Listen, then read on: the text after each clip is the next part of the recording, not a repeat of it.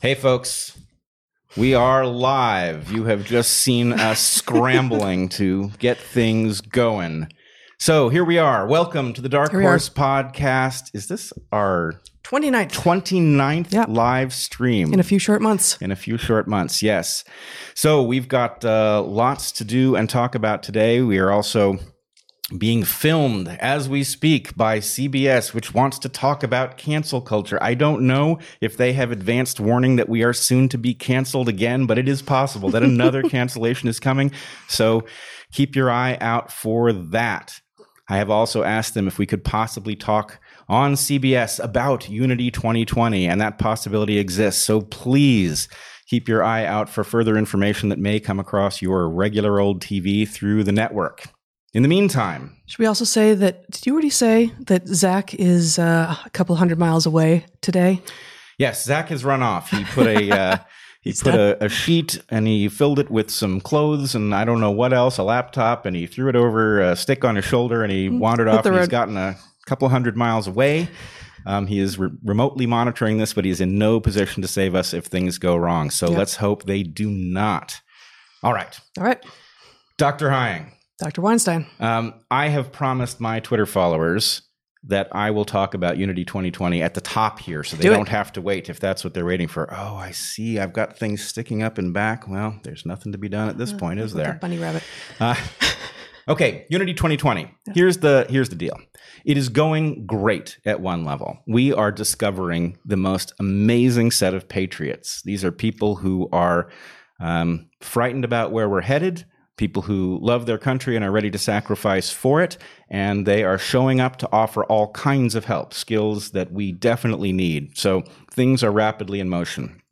Um, as I have mentioned before, there is a curious lack. The people who tell us that they are very much on board with the plan do not always do anything that allows us to count them so that we can say how many people are actually rooting for us. And I wanted to talk a little bit about why I think that might be. So before you talk about why you think there's a, a, a failure somewhere, why don't you say both here? Why don't you bracket this conversation by saying what what should be happening? What would you like people to be doing? Well, here's the long and short of it. The long and short of it is there is exactly one thing that we do not have, and this plan could actually work. Believe it or not, it is not too late. Everything that needs to happen can happen. What we need is a visible groundswell of American citizens eligible to vote. Right, but what? Where do they sign up? They go to- Where's the place that you want them to be signing up? We want them to go to the website um, articlesofunity.org.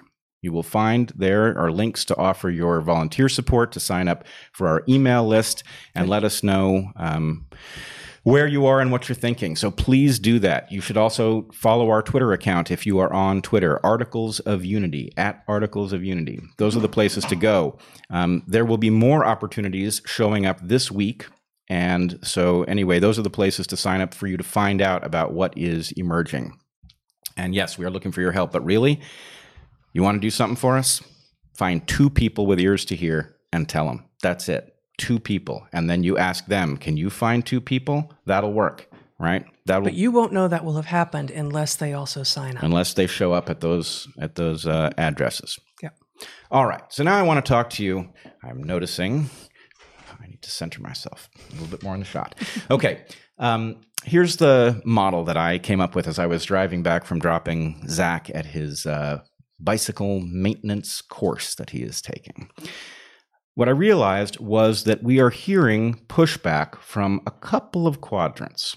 And one of those quadrants are people who say things to us like, um, This sounds like a great plan. How about waiting till 2024 when we've already allowed Joe Biden to clear Donald Trump from the White House, et cetera, et cetera? Could you please just shelve this plan? Seems really cool, but I gotta say, that sounds like a great idea because it will give all of the enemies of the plan much more time to organize and, and get their shit together. I hadn't even thought of that. That's Yeah. a great point. Here's the thing if you are somebody who has been alarmed about the corruption of our system and the role that the duopoly plays in that corruption, if you've been aware of that for decades, then you know that every single election cycle we go through this, right? You say, you know what?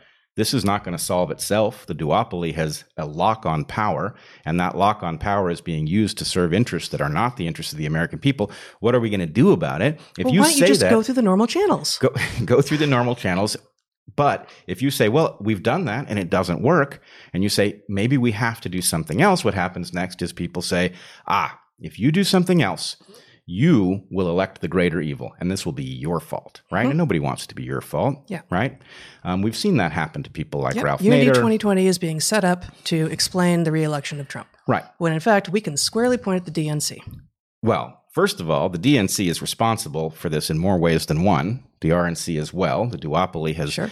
uh, played tag team with their little corruption racket. And uh, so, in any case, you will hear each election cycle, you will hear you're going to elect the greater evil, and this is going to be your fault.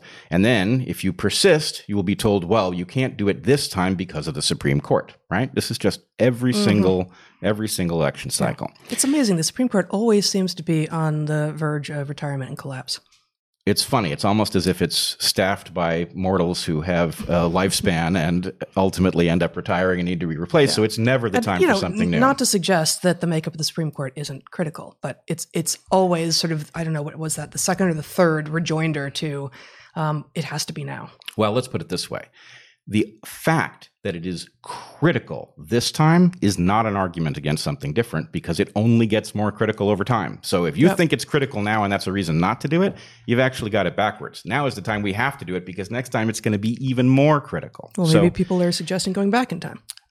If they have a mechanism, I'm all ears. but in any case, here's the thing. I've heard so many times that you can't do it because you'll elect a greater evil the whole structure of this plan is built to address that concern, right? Mm-hmm. We don't have that problem because we have structurally um, built a mechanism that will not spoil the election. So, in spite of that fact, we are getting this pushback from certain people who say, lovely plan, all ears, do it in 2024 and we'll get, uh, we'll get on board, but not now because of the problem. So I want to tell you about my model that I came up with as I was driving back. The model is this. For many people, Donald Trump is the equivalent of a rock in your shoe, right? And if you've ever had a rock in your shoe, and we've all had rocks in our shoe, right? A rock in your shoe is top priority. It's very hard to ignore, right? Every step, it reminds you that this has to be dealt with. And there are a lot of people who are experiencing Trump as the rock in their shoe that needs to be dealt with. But we've got a rock in our shoe at the same time that we've got basically the equivalent of a famine, right? We have a duopoly that has concentrated its power and built a system that you can never escape, and it has essentially denied people access to the policy mechanisms that are supposed to serve their needs. And this has gone on for decades.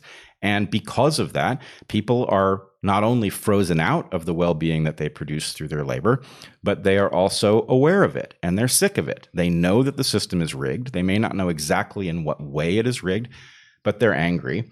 And here's the important point whether or not the rock in the shoe is the one thing you can think of, or it's one on a set of high priorities that all have to be addressed, has to do, in some sense, with how threatened by the famine you are. If you're especially well positioned in society, then from your perspective, it may well make sense. We have to deal with the rock in our shoe because even in a famine, you wouldn't want to leave a rock in your shoe because you, whatever you're going to do to deal with the famine, getting the rock out of your shoe first makes sense. So if you're not directly threatened by the famine, then you will think rock in your shoe is the only thing we got. And you'll say stuff like, well, why don't you wait till 2024 right? Let's deal with the rock in our shoe, and then 2024 we can deal with the famine. But for anybody who's either starving or threatened with starvation, that doesn't make any sense because the rock in the shoe is a high priority and the famine is a high priority, and we're going to have to do something to deal with both of them. Maybe we got to get the rock out, but we've also got to deal with the famine. And here's an election in which you could do both. Could I read to you a couple of sentences from an excellent document that I found from almost 10 years ago? Please do. Recent decades, this is from 2011. Recent decades have witnessed a de facto coup against the democratic structures of the world and the wholesale capture and sabotage of the entire public regulatory apparatus. The co opted structures have been redirected and now serve to liquidate the world's resources and concentrate wealth and power in the hands of a tiny, unelected elite. Only the costs remain public. And it goes on.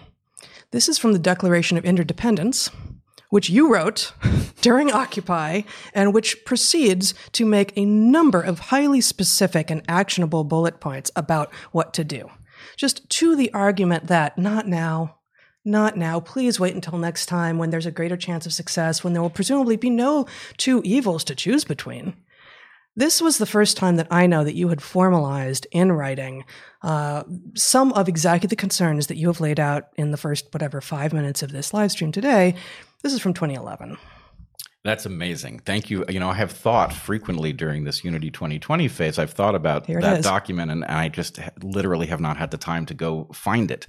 Um, but yeah, I wrote the Declaration of Interdependence, mm-hmm. and it's it uh, lays out exactly the problem. And what that tells you is that the fact that that uh, bit that you read there is equally applicable today. Right. That tells you some of us have been aware of this for quite some time, mm-hmm. and we've tried to call people's attention to mm-hmm. it. And what people and, have been is too calm to address it. Yeah, and you know, let me say that you know we we as as we have been making clear throughout, you know, had been anyway, still are lifelong Democrats, liberals, progressives. Uh, you know, much to the irritation of some in our audience, but. Um, this was written in 2011. This was written during Obama's first term. We we were so hopeful about Obama in the beginning, and that does not mean that we did not critique during his his first and certainly his second term what it was that was actually being accomplished after that great rhetorical movement that actually got him elected. And it was. That's what it was. It was rhetoric. It was a rhetoric. It was a rhetorical movement. You're absolutely right yeah. about that. And you know, I still like a lot of the rhetoric, but the fact the is it, great. it didn't translate yeah. into policy that served people. And what that tells you is that the duopoly, I mean, let's face facts, folk. They they don't want to solve the problem, not because they wouldn't ideally like to do it also, but it is counterproductive from the point of view of the thing that they actually do, which is deliver well-being to a small number of very powerful entities that have mm-hmm. bought access right? It's it's an influence peddling racket. So we shouldn't expect them. We should expect them to deliver us rhetoric and symbolism and um, false solutions um, until we finally get wise to it. And my point would be, well, maybe it's time we finally got wise to it. I mean, collectively enough that uh, we can actually evict them from the positions from which they capture all of the well-being that should be widely available and deliver it to their own. It's really, uh, it's quite a thing. But if you are hearing the same thing we are hearing, if you are hearing people say, well, that's a cool plan, how about we try that in 2024? Think about whether or not the people who are telling you that are really telling you that from their perspective, the famine isn't such a big deal because on the whole, the duopoly has probably inadvertently, in most of their cases, served their interest just by virtue of where in society they are. Mm-hmm. And for people who are closer to the bottom of the ladder or who have fallen off the bottom of the ladder, this has been critical for decades. Right, the danger to to working people is so extreme that now we see uh, quite predictable uh, movements in the street of people, frankly, shouting incoherently to tear the thing down because all they can see is the harm that it does because that harm is concentrated where they are. So um, that is all very important. Now, I would point to the last thing here, which is really the place that's harder, uh, that, that I find hardest to make the point. It has long been true that the Democratic Party, in particular, has delivered symbolism in lieu of actual well being, right? That's been their go to strategy. This Which time, party did you say is particularly uh, prone to that? Well, it's not that one party is particularly prone to it, it's that the Democratic Party has traditionally served the interests of working people. Okay. And so, having shifted away from that, now mm-hmm. it has to deliver symbolism in lieu of actual policy. You know, back well, in symbols are cheaper. They are cheaper, but mm-hmm. in this case, the symbols have begun to run out. People aren't buying it anymore, right? Mm-hmm. We went through eight years of Obama and things did not get better. So we know that the rhetoric doesn't add up to policy that actually serves people. We know that we still have, um, you know, um, system of medical care, for example, that people can't access and that is dependent on their relationship with their employer and that the mm. economic system is fragile in the way it's constructed. And so you can lose your health care, you know, at the drop of a hat. Um, so what has changed is the Democratic Party seems to be toying with a mechanism to deliver many people who are stressed out by what I'm calling the famine to deliver them something.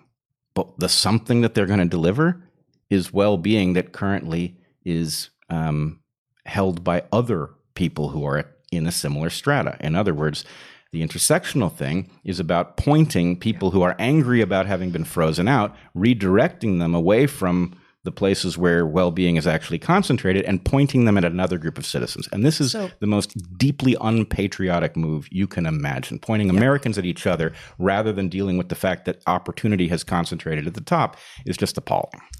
Uh, to use the um, the pie analogy, the zero sum, non zero sum uh, uh, language that we have used, uh, it is possible uh, that growth, some growth in some sectors, can continue.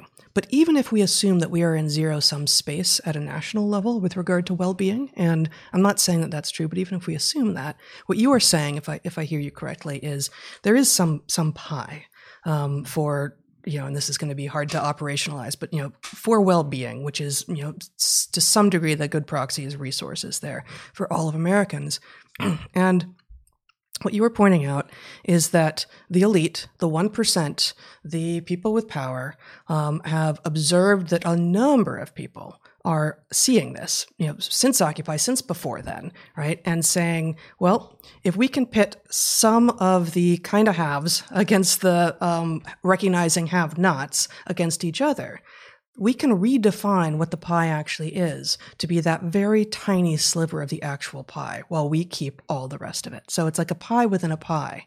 And the people with most of it ha- are successfully redefining what the actual pie is and causing the rest of us to fight amongst ourselves. Yeah. So I was toying with the idea that Biden was the let them eat cake candidate, that that's really the nature of Joe Biden at the moment. Mhm. And you uh, fixed that analogy beautifully. Remember what you said? Not at the moment. You said, no, he's the let them eat their cake candidate. Oh, yeah. Because in this, see, in let them eat cake, there's no cake. That's the Right, point. The, right. the rent seeking elites in the monarchy don't understand that there's no cake. Right. And so that's an absurd Only they have cake. Only Right, they have cake. right. So they think cake is everywhere. Right. In this case, um, there is cake. Well, there's, a, there's an abundance of, there's such an abundance of cheap goods that were exactly the things that were limiting until like a second ago, historically speaking. That, yeah, let them eat their cake. Cake's available. Right. And so in this case, instead of taking the, you know, and again, we have to draw a distinction between um, the productivity of elites, which actually serves everybody, and the rent seeking of people who become powerful. Some of them have gotten powerful through being highly productive and contributing things that matter. But once they are productive, it's very hard to resist. They don't even necessarily know that they are engaged in rent seeking. There are just opportunities that pay, and they do that which pays. And many of those opportunities are rent seeking by definition. So the DNC has decided to point us at each other. And the basic point is well, there's not enough cake. But if this group goes after the cake of that group, then the rent seeking elites can continue on for another four, eight, who knows how many election cycles for eight years. The baked goods analogy gets twisted, but uh, it's like a cupcake within a pie. Well, there are twisted baked goods, not that many, but um, some very, you know, like a gl- Delicious ones, yeah. yeah. All right. So anyway, that's the developing model. Yeah. And he- here's the question. Um, presumably, if you're watching or listening to this podcast, you're you're wise to this stuff. You're aware of game theory. You're aware of what rent seeking is and why it's a hazard. Um, you're aware of the evolutionary forces that will take um, a corrupt system and make it more corrupt because the loopholes will tend to self enlarge. So if you can see it, then isn't this the moment? Wouldn't you like in four months for us to have turned the corner for something unexpected, new, and potentially very desirable to have happened? Wouldn't you like adults at the helm? I mean, don't you have a right to demand that as an American to have adults at the helm? Don't we all? So, how about it? Fabulous. All right. So, I know you have things on on your agenda for today. Yeah, you know, no, nothing as big, but it all plays into part of why we need uh, we need big structural change, right? Uh, so maybe uh, this is this is all kind of working by fire here, where I'm going to have us put something up on the screen if we can. You didn't just suggest a trial by fire, did you? I, I I was about to, and then Okay. I, I I stopped. Uh, let's see. Uh, if yeah, if we can oh, get I'm on, aren't you're I? you're on because Yeah. Zach is Okay. uh, many hundreds of miles away.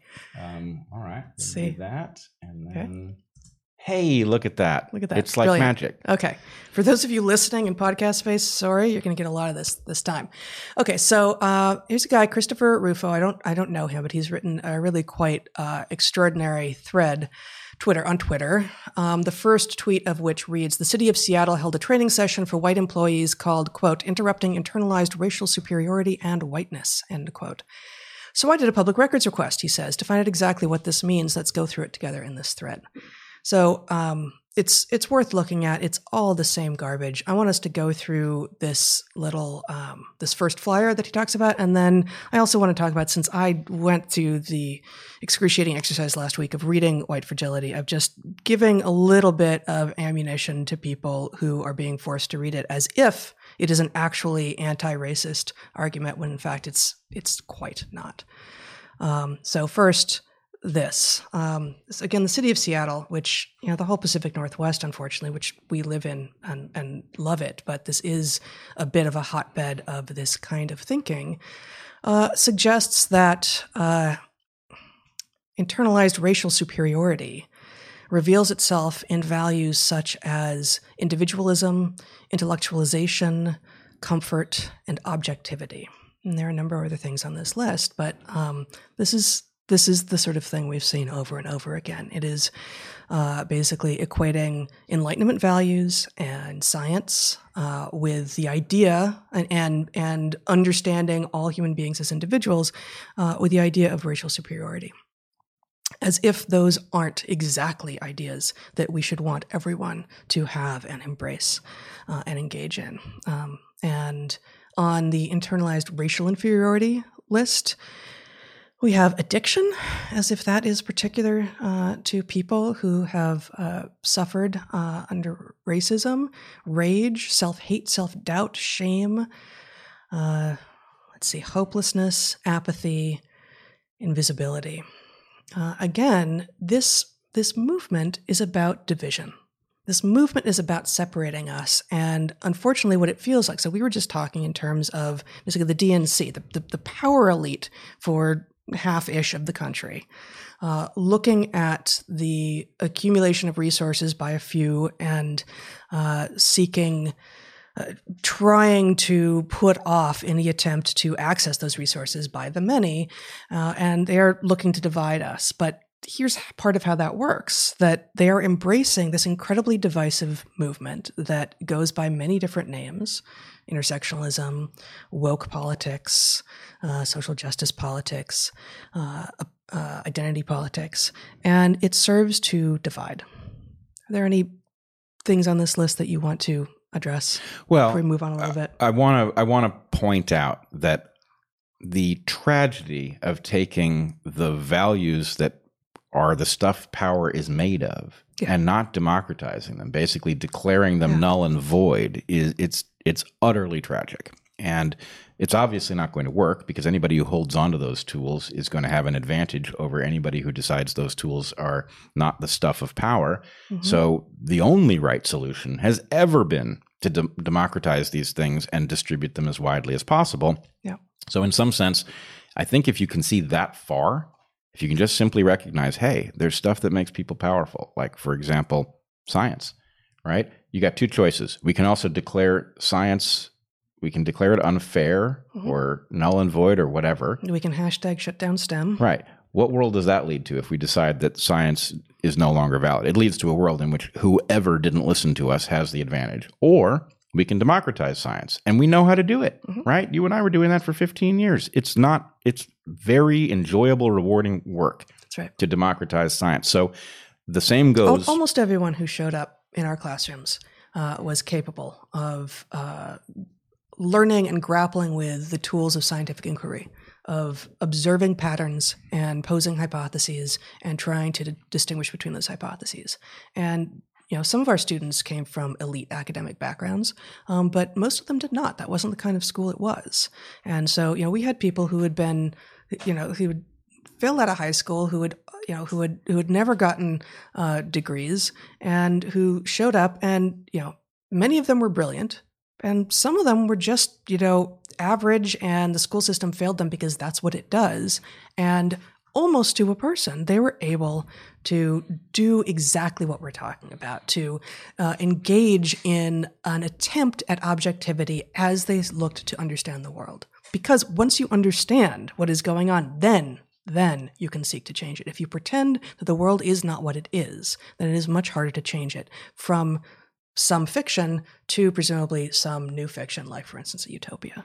And even the students, I don't think they ended up in our classes very frequently, but even the students who, at the point they get to college, aren't really capable of that, A, they could be capable of it if somebody was willing to yep. invest enough time. And B, absolutely everybody who is born with a healthy brain, and I don't mm-hmm. mean mind, I mean a healthy brain, yeah. can develop into somebody who can wield these tools if they're given a developmental environment that right. re- reinforces that. So, to the extent that there's any um, concern, the capacity is built into us, mm-hmm. right? These are tools developed by humans who, frankly, knew a hell of a lot less than we do.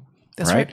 right. Um, right. And the tools just simply work by virtue of the fact that they are elegant, and once you get the hang of it, you know, you don't even think about thinking scientifically. It just happens to you. So, mm-hmm. So do you want to take that down now so I can look at my notes? Yeah. Um, Let me try to remember how that works. I'll, I'll, start talking while you're figuring that out. Um, so this, this thing that we were just showing you guys is really, it's straight out of this uh, crazy Robin DiAngelo book, White Fragility. Um, it, it, it precedes that by a lot. Actually, I have a I found an essay that I wrote from 1991 in which I'm pointing out the pitting of modernity versus postmodernity, which I'll actually share a couple of bits from as wow. well later. Um, so, you know, to those who say you guys helped create this beast, no, no, we didn't. We're not. We're not copying to that. Just no. Um, but you know, James Lindsay, Peter Boghossian, Helen Pluckrose as the people who uh, put together that grievance studies expose, I guess. Um, they don't want to call it a hoax. Um, this precedes DiAngelo, but it's the current Bible of the moment. So, um, in the last episode, I attempted to steelman maybe her most irritating point, right? The idea that all white people are racist.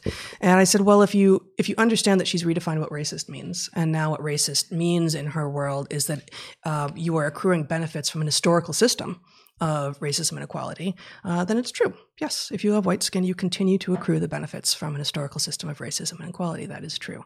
Um, but uh, redefining the keyword and the sentiment is cheating. Um, here are some other things that happen in the book uh, that you know, I, I hope I hope you don't have to read it, um, but if you do, uh, she conflates systemic problems, and this is to that to that redefinition of the word racism. She, conflates systemic problems with individual ones, uh, while claiming to be very clear on the differences. So it's kind of a it's it's a bait and switch with regard to the system is rigged and therefore you're a racist. Well, no, you can't you can't do that. Individuals and populations are different. Uh, she also conflates a biological understanding of humanity which is part of what we are trying to share with the world, with social Darwinism. So, social Darwinism, as a, as a phrase in which both are capitalized, is a long debunked bastardization of Darwinism, which uh, has nothing really to do with an actual evolutionary understanding of the world.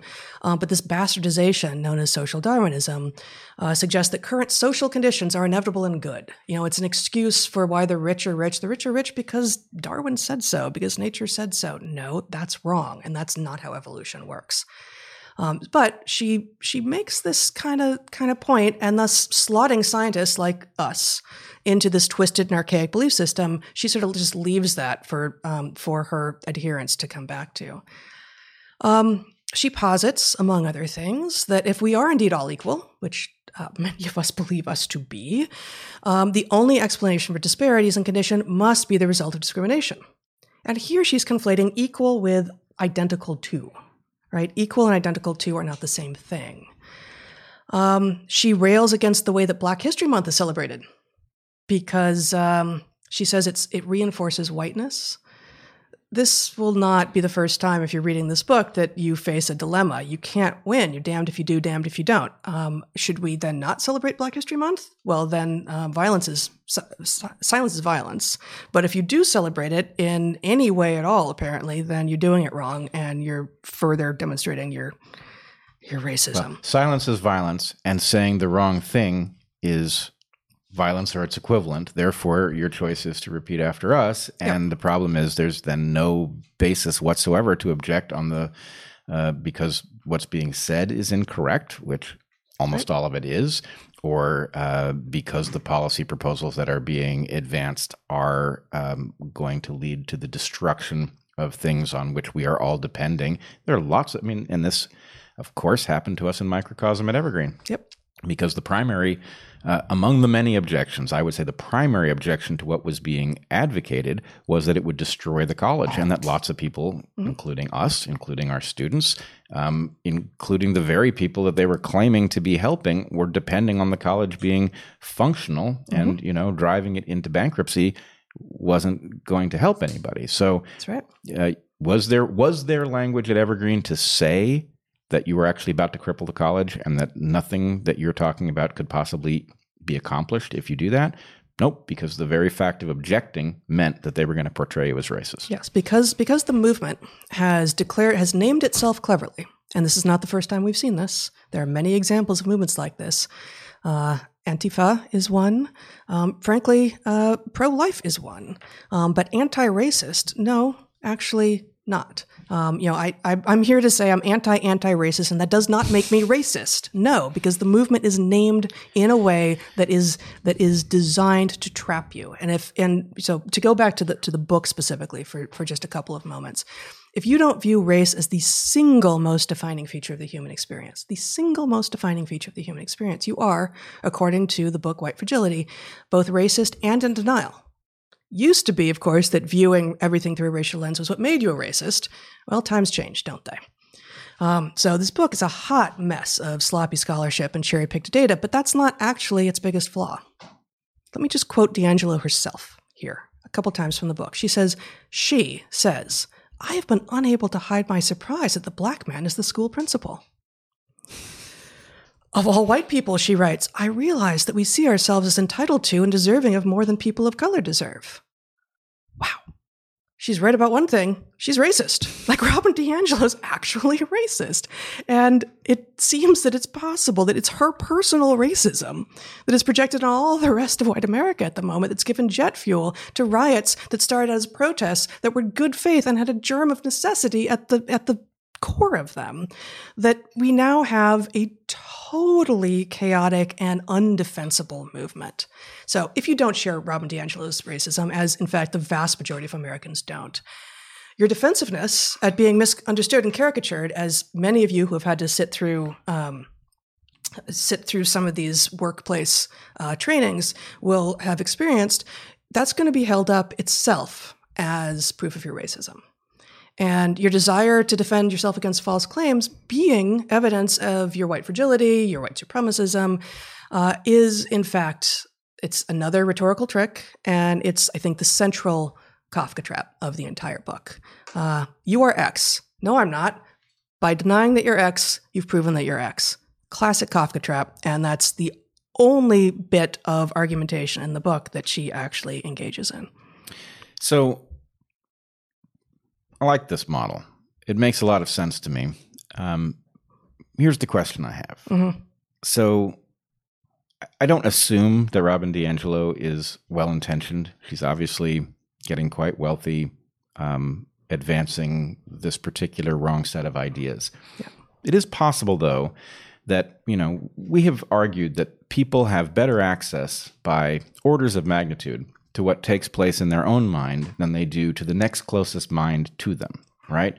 You can see into your own mind, not perfectly. There's lots of stuff that happens in our minds that we can't see, but mm-hmm. um, but we do have some access to what goes on inside of our own minds. So Robin DiAngelo, looking to her into her own mind, has discovered some completely preposterous stuff, mm-hmm. and offensive. yes, yeah. offensive if you look at it. Yeah. Um, and you know, it's I'm not sure I would say it was racist because it, the question is, does she want to see it that way? It's clearly prejudiced, mm-hmm. right? Um, but the point is, I've been unable to hide my surprise that the black man is the school principal. I mean, these are just two. There's it's riddled throughout the book. Oh, right. That, but that's her speaking. So she and clearly this is, has these this are the prejudice. examples she has shared. Right. Well, oh here's God. the point. She has effectively um, portrayed all she doesn't know what's going on in other people's minds. Yeah. So having looked into her own mind, maybe she's just decided, you know, her mind is a good model for everybody else's and it isn't. She's put a mirror up to herself and then declared that she put a mirror up to society. And you know, she's trained as a sociologist. It, putting a mirror up to society is what sociology is supposed to be. Of course, sociology is long since captured and ridiculous. Not everyone. There are some excellent sociologists out there. Nicholas Christakis being one. She she you know sociology suggests it's more scientific than it is. I would say she's on the sociopath. oh, good. I don't Nope. know. It was inexpensive, so I just thought I'd try it out. Yeah. So you did. Are those crickets? yeah. Uh, yeah. um, we still need that that cricket audio. We need the cricket audio. Yeah. Yeah, but um, but anyway, it does it does seem like she is projecting, and one would imagine that she knows better than this. But even if she doesn't, how tragic is it that we are going to grind civilization to a halt over a misunderstanding over whether what goes on in Robin DiAngelo's mind is a good match for what goes on in everybody else's mind?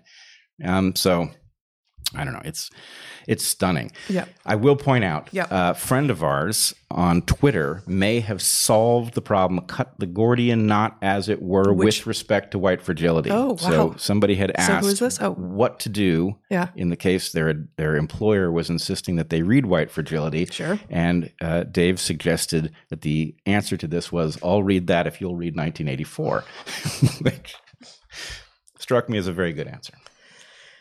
Yeah. Yeah. Yeah. All right. That's good. That's good. So where should we head? Uh, actually, well, let me just share. Um, as I mentioned, that I I'd found a piece when I was looking for your the articles of interdependence. Uh, I found a The Declaration of Dec- Interdependence. thank you, Declaration of Interdependence. and you know where you can find that? Nowhere, except we have copies of it Yes, we around, do. but it's not online anywhere. Nope, you can't have it yet. Maybe maybe later.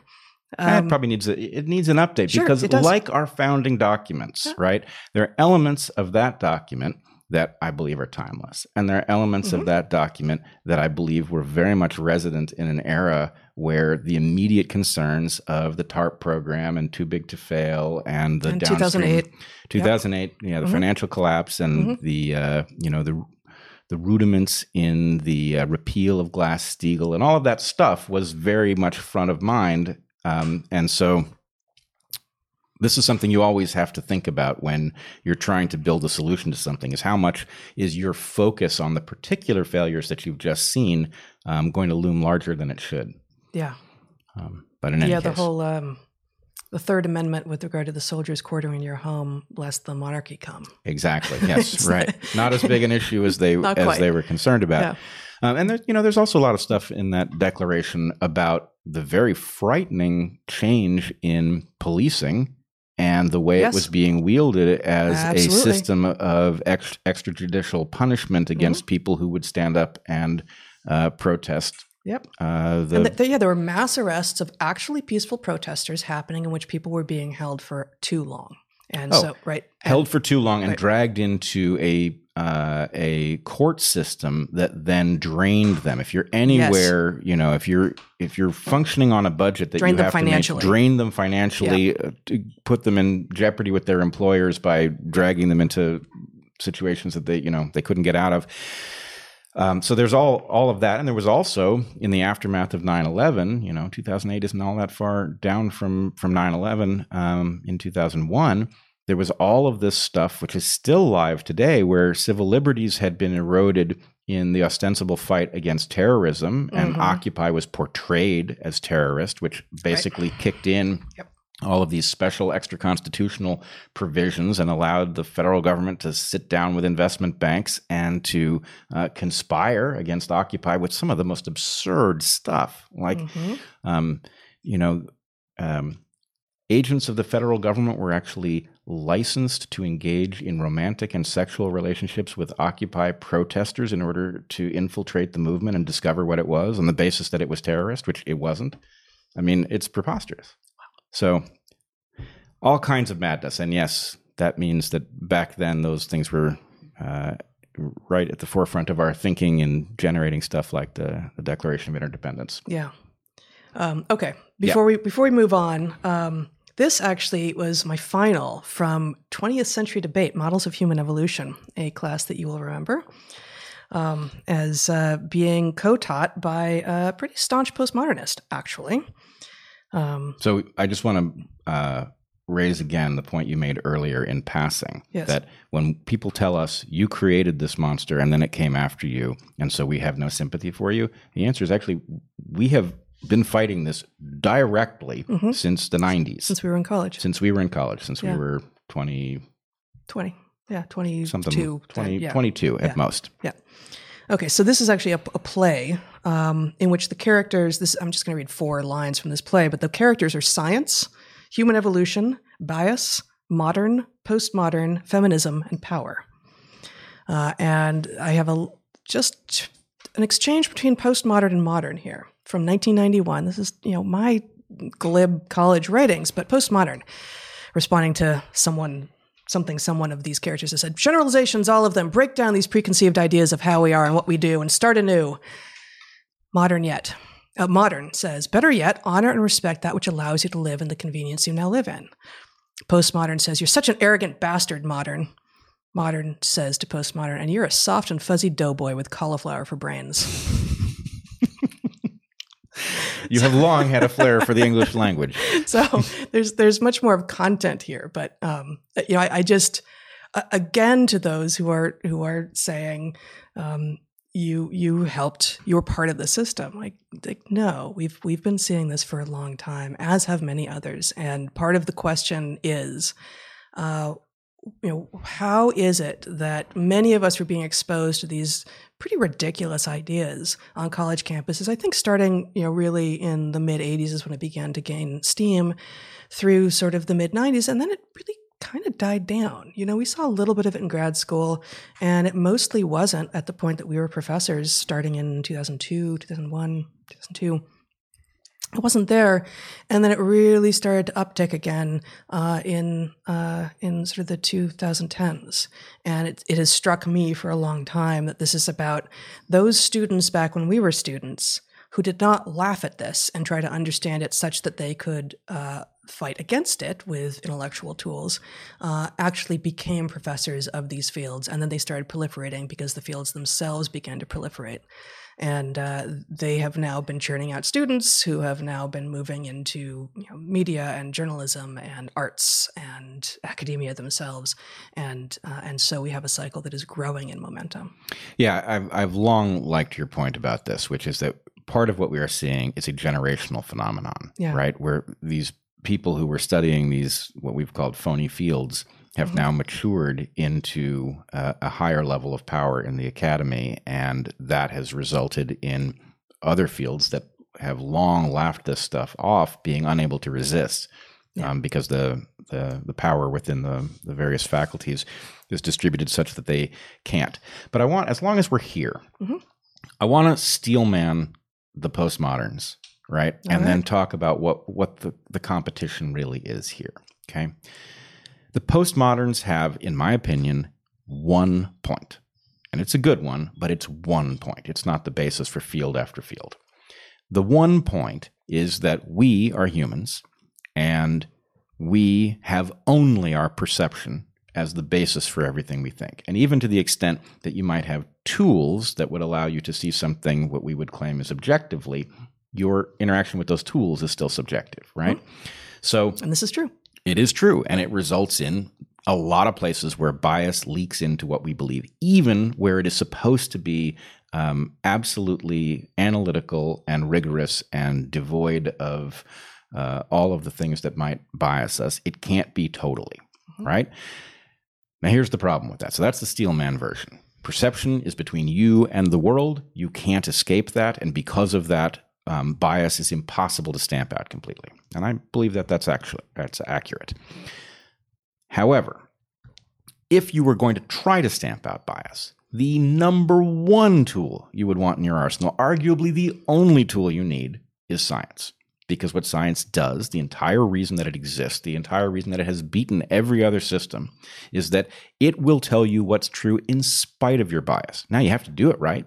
If you have a corrupt system, if you have, you know, monetary corruption that has influenced, you know, how quote unquote science gets done because it's only the people who succeed at some sort of non-scientific phenomenon like grant writing. Um, Or you have a repeat of a good old net boy network sort of thing with peer review. yeah, you can have all kinds of things interfere with proper science. But if you can do the science properly and you can be vigilant about stamping out the things that cause science not to be done properly, then science will force you to discover the things that you don't intuitively believe, Yeah. right? That's what it does. And so, yes, the postmoderns are right. Bias is a serious problem. Hmm. What do you do about it? You science it, You right? science it. To the extent that your science is influenced by things that it shouldn't be and is therefore biased, what's the solution to that? Better science, more science. It's science. That's the answer to postmodernism, and it always has been. So, So I'm gonna I'm gonna add I'm gonna I'm gonna say okay I think if I have to pick one it's gonna be science, um, but I want two things. I mean I want more. I want more than that, but I want science and I want art, um, because art allows uh, you to view the world through other people's lenses. And um, you know, postmodernism, at least its modern, crazy, corrupt instantiations, are specifically demanding of us that we not see the world through other people's eyes. That if we claim to be able to, then we are somehow uh, revealing our own bigotry. Um, but art, uh, especially narrative art, you know, es- es- especially fiction in whatever form, but um, 2D art, 3D art, any of it, also just allows you to stand in someone else's footsteps and see. And science does this in a very different way. And and if I have to pick one, I pick science. Um, but science and art together um, are are going to be an incredibly potent rejoinder to this movement, and therefore. I am not too surprised to find um, the shutdown STEM movement and the uh, the very wide number of organizations that we are hearing from and seeing uh, in the arts that are being gone after by this movement. It's it's they're being targeted. so I like this. I still think it's the science that narrowly corrects for the bias, but the fact is, nobody reads scientific papers. I mean, scientists do right in their own field, and sometimes they read a little farther afield than that. But what moves the world is the conclusions that you come up with, the counterintuitive things that you discover through this process that then get incorporated into something beautiful and intuitive and uh, provocative enough to capture people's attention, which tends to be. Uh, it's not even always narrative. No, I, I said I said uh, it's easier to point to with narrative, but it's not just narrative. Two D art, three D 2D art, art. yeah. Or, you know, I was thinking about just staring at, at a, an amazing sculpture. You know, even an abstract one, it's it's easier to do if it's if it's a non-abstract sculpture. But you, Yeah. you you learn something about a different mind, about a different human being's mind by by walking around some piece of art that's been created that is the product of another human mind. and not even necessarily mind. The mind is an interface, and sometimes the mind is the point, and its content is the point, and that's Yeah. what you discover.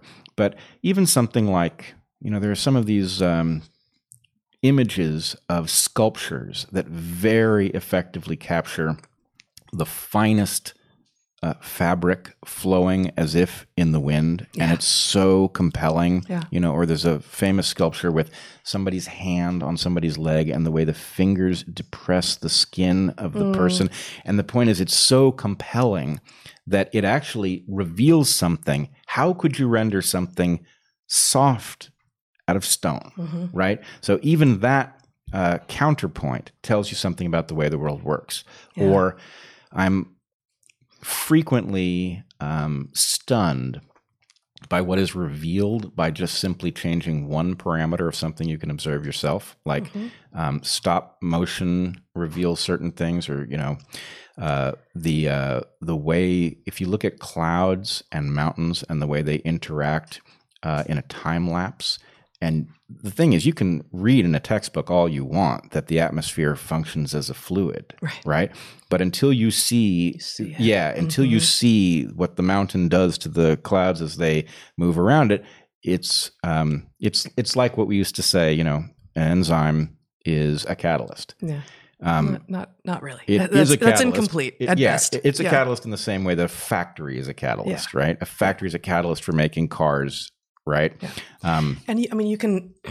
So having time lapse is obviously a fairly modern phenomenon, but I think also art has um, has probably revealed what is possible and opened up technological worlds very often. So the example that came to mind when you were talking that I, I imagine there's history written on this and I just I don't know it, but pointillism, the what is this, 19th to 20th century, uh, 19th, 20th century, turn of the century art form in which dots are used to convey great precision in in vast scenes seems to presage the idea of pixels like you know this the the idea that you can actually reveal things through points was that in people's heads in da vinci's time i don't Well, know it might have been da vinci's head because so much was but My art history is weak, but Yeah, the. Impressionists um, predate point formal pointillism. i think so yeah And I think what you're getting at is the retina is actually uh, it's the inverse of pixels. It's you know it's just as a, a camera sensor would be. Yeah. Um, and there is this um, interesting duality. It's not the duality of man, but there is an interesting duality between the continuous and the discrete interpretation of the world. Mhm. And there are certain things that are simply discrete, and there are other things that are continuous. And then there are many things which do not fall wholly in one or the other category. Yeah. And therefore, one needs to spend time borrowing from the alternative in order to see what it is that you were missing, what's in your blind spot because you had looked at it as discrete when in fact it was Yes. continuous at some level. So, and this is, you know, this is science fiction serves this purpose as well. Like um, scientific investigations have gotten ideas from things that have been written in science fiction, in part because what it, what science fiction reveals, what art may reveal um, in other forms, is maybe the categories we are currently using aren't right, or maybe the boundaries um, aren't quite where we thought they were, or maybe the boundaries were where we thought they were, but those boundaries are moving because other things are changing. And art can allow you to live in that alternative space for a little bit and consider it. And sometimes, like, nope, actually, not right.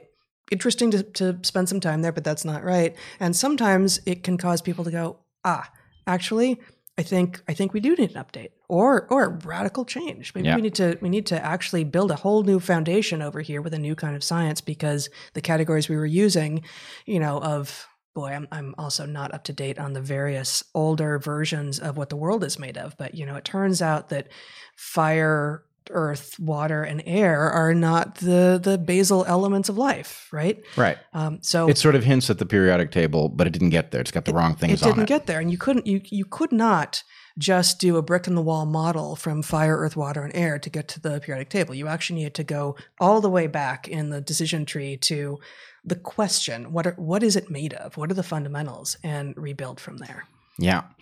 Um, yeah, so it's that's a very uh, that's a very good way of putting it.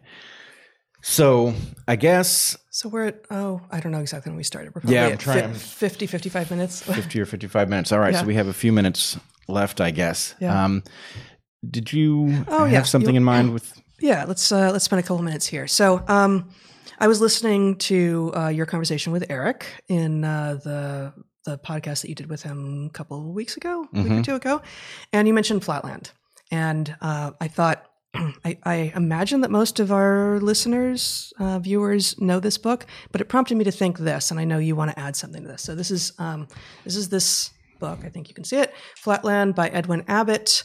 Um, it was written in 1884, uh, Victorian era England. And I read it when I was 12, 11 or 12, something like that. And um, I had two very distinct reactions to it. One of my reactions uh, was in line with why I think you invoked it in that conversation with Eric, which was it provides, it, it does exactly what we were just talking about, in fact. It provides a lens into imagining what it might be like to live in a universe in which there are things bigger than the universe that you live in and therefore so outside your sphere of experience that you can't really interpret them. So when a sphere walks through the flat the two-dimensional flatland universe of of Abbott, and I haven't reread it in decades, so I'm not, I may be butchering it a little bit. But when a sphere comes through the plane that is flatland, it looks like first a point and then a line and then I I'm not sure. I guess it be a point and then a circle that gets bigger, and then a circle and then a point, and then it disappears again. Um, but it it can never reveal itself as a sphere because spheres don't exist in a two dimensional landscape. Uh, and that that alone, that understanding what won't be understandable, what won't be comprehensible, even if you can get glimmers of it in your current world, is amazing. And I, th- I think it, along with so many other experiences in my life, helped me think about, you know, how, so how do we know? You know, how what are the questions we could ask, and how would we end up answering those questions? Um, so it was, you know, greatly um, foundational for me when I read it. And then it's also true that this book is deeply sexist. Now it is. I just I went to Wikipedia just before this to see um, just to Wait, just to look. it's at, not deeply sexist. It's objectively sexist. it's objectively sexist, but it's no. mathematically sexist. but dude, here's the thing. Wikipedia says it's satire in this regard. So let's just put that aside because I think this is revisionist history. But you know, who Yeah. knows? Like may, maybe. But the fact is that in the two dimensional landscape where uh, males are um, triangles or squares and they aspire to be circles with sort of an infinite number of sides, uh, they're therefore 2D, they're polygons.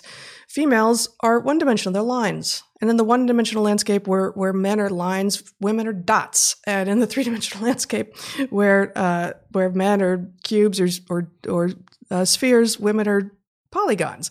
It's insane. It's deeply insulting. And I read it and went, Are you kidding me? And then I thought a little bit about the scant that I knew about the era in which he'd been writing, which at that point was 100 years prior. And I thought, okay, well, you know what? I can still I can still get out of this book the remarkable truth in it while also being perturbed by this insanity in it. And that doesn't actually alter the the value that I have in it. So that was 1884. Um, there's also so this is a copy of a book that my mother gave to our son Zach a number of years ago. It's it's Heinlein, Robert Heinlein, Stranger in a Strange Land and Starship Troopers. Great books, both of them. Uh, written, let's see, Stranger in a Strange Land was written in 1961. Uh, Heinlein also has a tremendous amount to teach us, and he's also of his era, and it's he's kind of misogynist. And I actually remember having a conversation with one of our male students on our Ecuador study abroad trip in 2016. 2016, we were we, a bunch of us were sitting around talking about science fiction, and I mentioned Stranger in a Strange Land. He said to me, "How how can you like that book? It's know the the treatment of women." I said, "Yeah, treatment of women isn't isn't great in that book, and I don't like that part of that book, but that doesn't mean that there's not things that you can learn from it." So the idea of canceling entire, uh, you know, historical figures or works of art uh, or scientific ideas because the people who engaged in them were of their time and flawed is obviously a road that we should not want to go down. And you have a, a better example yet. Well, there are, there are so many examples. I, but before we get there, I do want to say I hope somebody will um, take up Flatland and bring it into modernity, where it turns out maybe. I mean, you can imagine um, females being prisms that only intersect the plane in which Flatland takes place at a line. So this was about male perception that right. they were it's limited. about males failing to grok what females are about. Yeah, I think that'd well, cool. nicely introduced Grok there from Heinlein himself. Well, there you go. There you go. Although I still can't quite spell it. Grok. Yeah. G R O K. G R O K. I would Yeah. tend to say C K, and then I get corrected. Yeah. This is all I know. okay. um, yeah. Well, I would just say, look, you know, th- the problem is, and you know, I don't even know how to do this with the internet. I know how to do this in a conversation Right, with human right. beings, but I don't know how to do it with with the internet because you have to fear the editor, right? What the editor Yeah. is going to do with what you say is potentially going to overwhelm any point that you can make, and Yeah. that's a a tragic lesson one I learned in college the first time and keeps getting reinforced. But obviously, you need Mark Twain, for example, in mm-hmm. order to understand race in America because he gives us a snapshot and he gives us a very humane snapshot, but it is not a snapshot devoid of what we now call the N word. And if you mm-hmm. want to cancel that book, Mhm. because it contains a word that you've now been told that any white person who utters it is guilty of a crime. Well, now you've just robbed us of one of the greatest tools we have. That's right.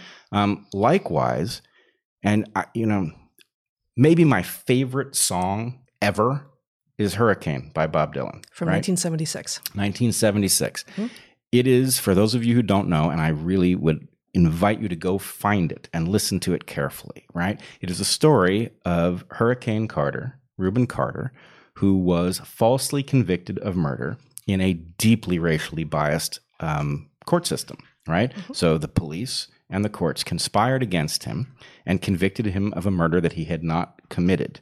And the song is blistering right? It is an absolutely blistering attack on the system that did this, and it is also um, it is not an over, overly analytical song. It is a song that um, indicts the humanity of the people involved in this crime and humanizes Rubin Carter, who we have been led to believe, we in civilization have been led to believe is a bad guy who did something bad, and that's why he's been locked up. Mm-hmm. So, anyway, that song contains I hate that I have to say the N word here, mm-hmm. right? But I don't know how else to do it, so I don't get edited to that mm-hmm. one sentence, and it'll be or that one word. Yep. You know, I'll find video of me uttering that one word out of context, and suddenly the ability to say, "Here's what I was saying." I was quoting Bob Dylan. I was quoting Bob Dylan in a song in which he is revealing what again i don't think this is the right word but he was revealing what we now would be told is white supremacy mm-hmm. right a system that is systematically indifferent to the interests of black people, right? He goes through it. He explains, he actually details not only the circumstances of the, the crime and the investigation, but the bad witnesses and their perverse incentives and the structure of the court that Carter finds himself facing, the whole, and the press. I mean, he goes through the whole thing. It's just, it's a tour de force. And the point is, you you want to rob us of that? You want to rob your kids of that? You want to explain white supremacy and not have that as one of the tools in your toolkit? Right? Wasn't like, the song actually um, instrumental in getting Hurricane Carter released? Absolutely. Yeah. Yeah. It, it, so the point is like this is how it's done, people. Right? It's mm-hmm. done narratively and it's done unflinchingly, and it Can is you not do the done, stanza and just not. I mean, I understand why you don't want to say the, the stanza, word. I, I, I, it is frankly it will, it will, against my religion okay. to to do it and say n word because for one thing it interrupts a rhyme that's important to the whole thing. The, the rhyme is obvious though. Yeah. Well, okay. So the stanza, I know it by heart, but can I do it in front of the camera? um, let's see. It was um, Oh, to the white folks who watched, he was a revolutionary bum, and to the black folks, he was just a crazy nigger. Nobody doubted that he pulled the trigger. And though they could not produce the gun, the DA said he was the one who did the deed, and the all white jury agreed. I mean, that's beautiful poetry. Yeah. Right? And it is a very ugly word, and it mm-hmm. has to be there in order for that piece of poetry to work. Yeah, I think you probably couldn't have called it up after uh, after saying the word if you had replaced it with N word there right? You would you would have lost your place. I would have lost my place, yeah. and I would have been heartbroken that this important tool had been made yeah. dull. I mean, yeah. what do you do? So, look, and and I mean, just like it's obvious, it's obvious that this is not a word that you are trying to use. I have no a, need of that word yeah. to use in earnest, but sometimes there's a need to discuss its use in yeah. Twain, or to discuss its use by Dylan, or to discuss its modern use. You, you don't. You need discretion. And you know, you have to, the, yeah. the only way a system can work is if you have discretion to decide where a use is legitimate and where a use is illegitimate. And you know what? You're probably even going to have to be generous because even if you say, well, Twain is a legitimate case, Dylan is a legitimate case, most cases are illegitimate, and that's true. Mm-hmm. There are going to be some gray area cases, yeah. right? And I mean, in fact, who was it? This woman who just got canceled for wearing blackface while mocking Oh, uh, oh, who was it? The uh, the juror, the the talking head on I'm, TV. Is it Megyn Kelly? Is it Megyn Kelly? Gosh, yeah. we should know. This, mocking but- her when in fact what she had done was say something super clumsy, but you know she she had said something super clumsy about black faces. She's trying to navigate something. Mm-hmm. That's my recollection anyway. Mm-hmm. Yeah. And then somebody makes a Halloween costume mocking her for her tone deafness on this issue.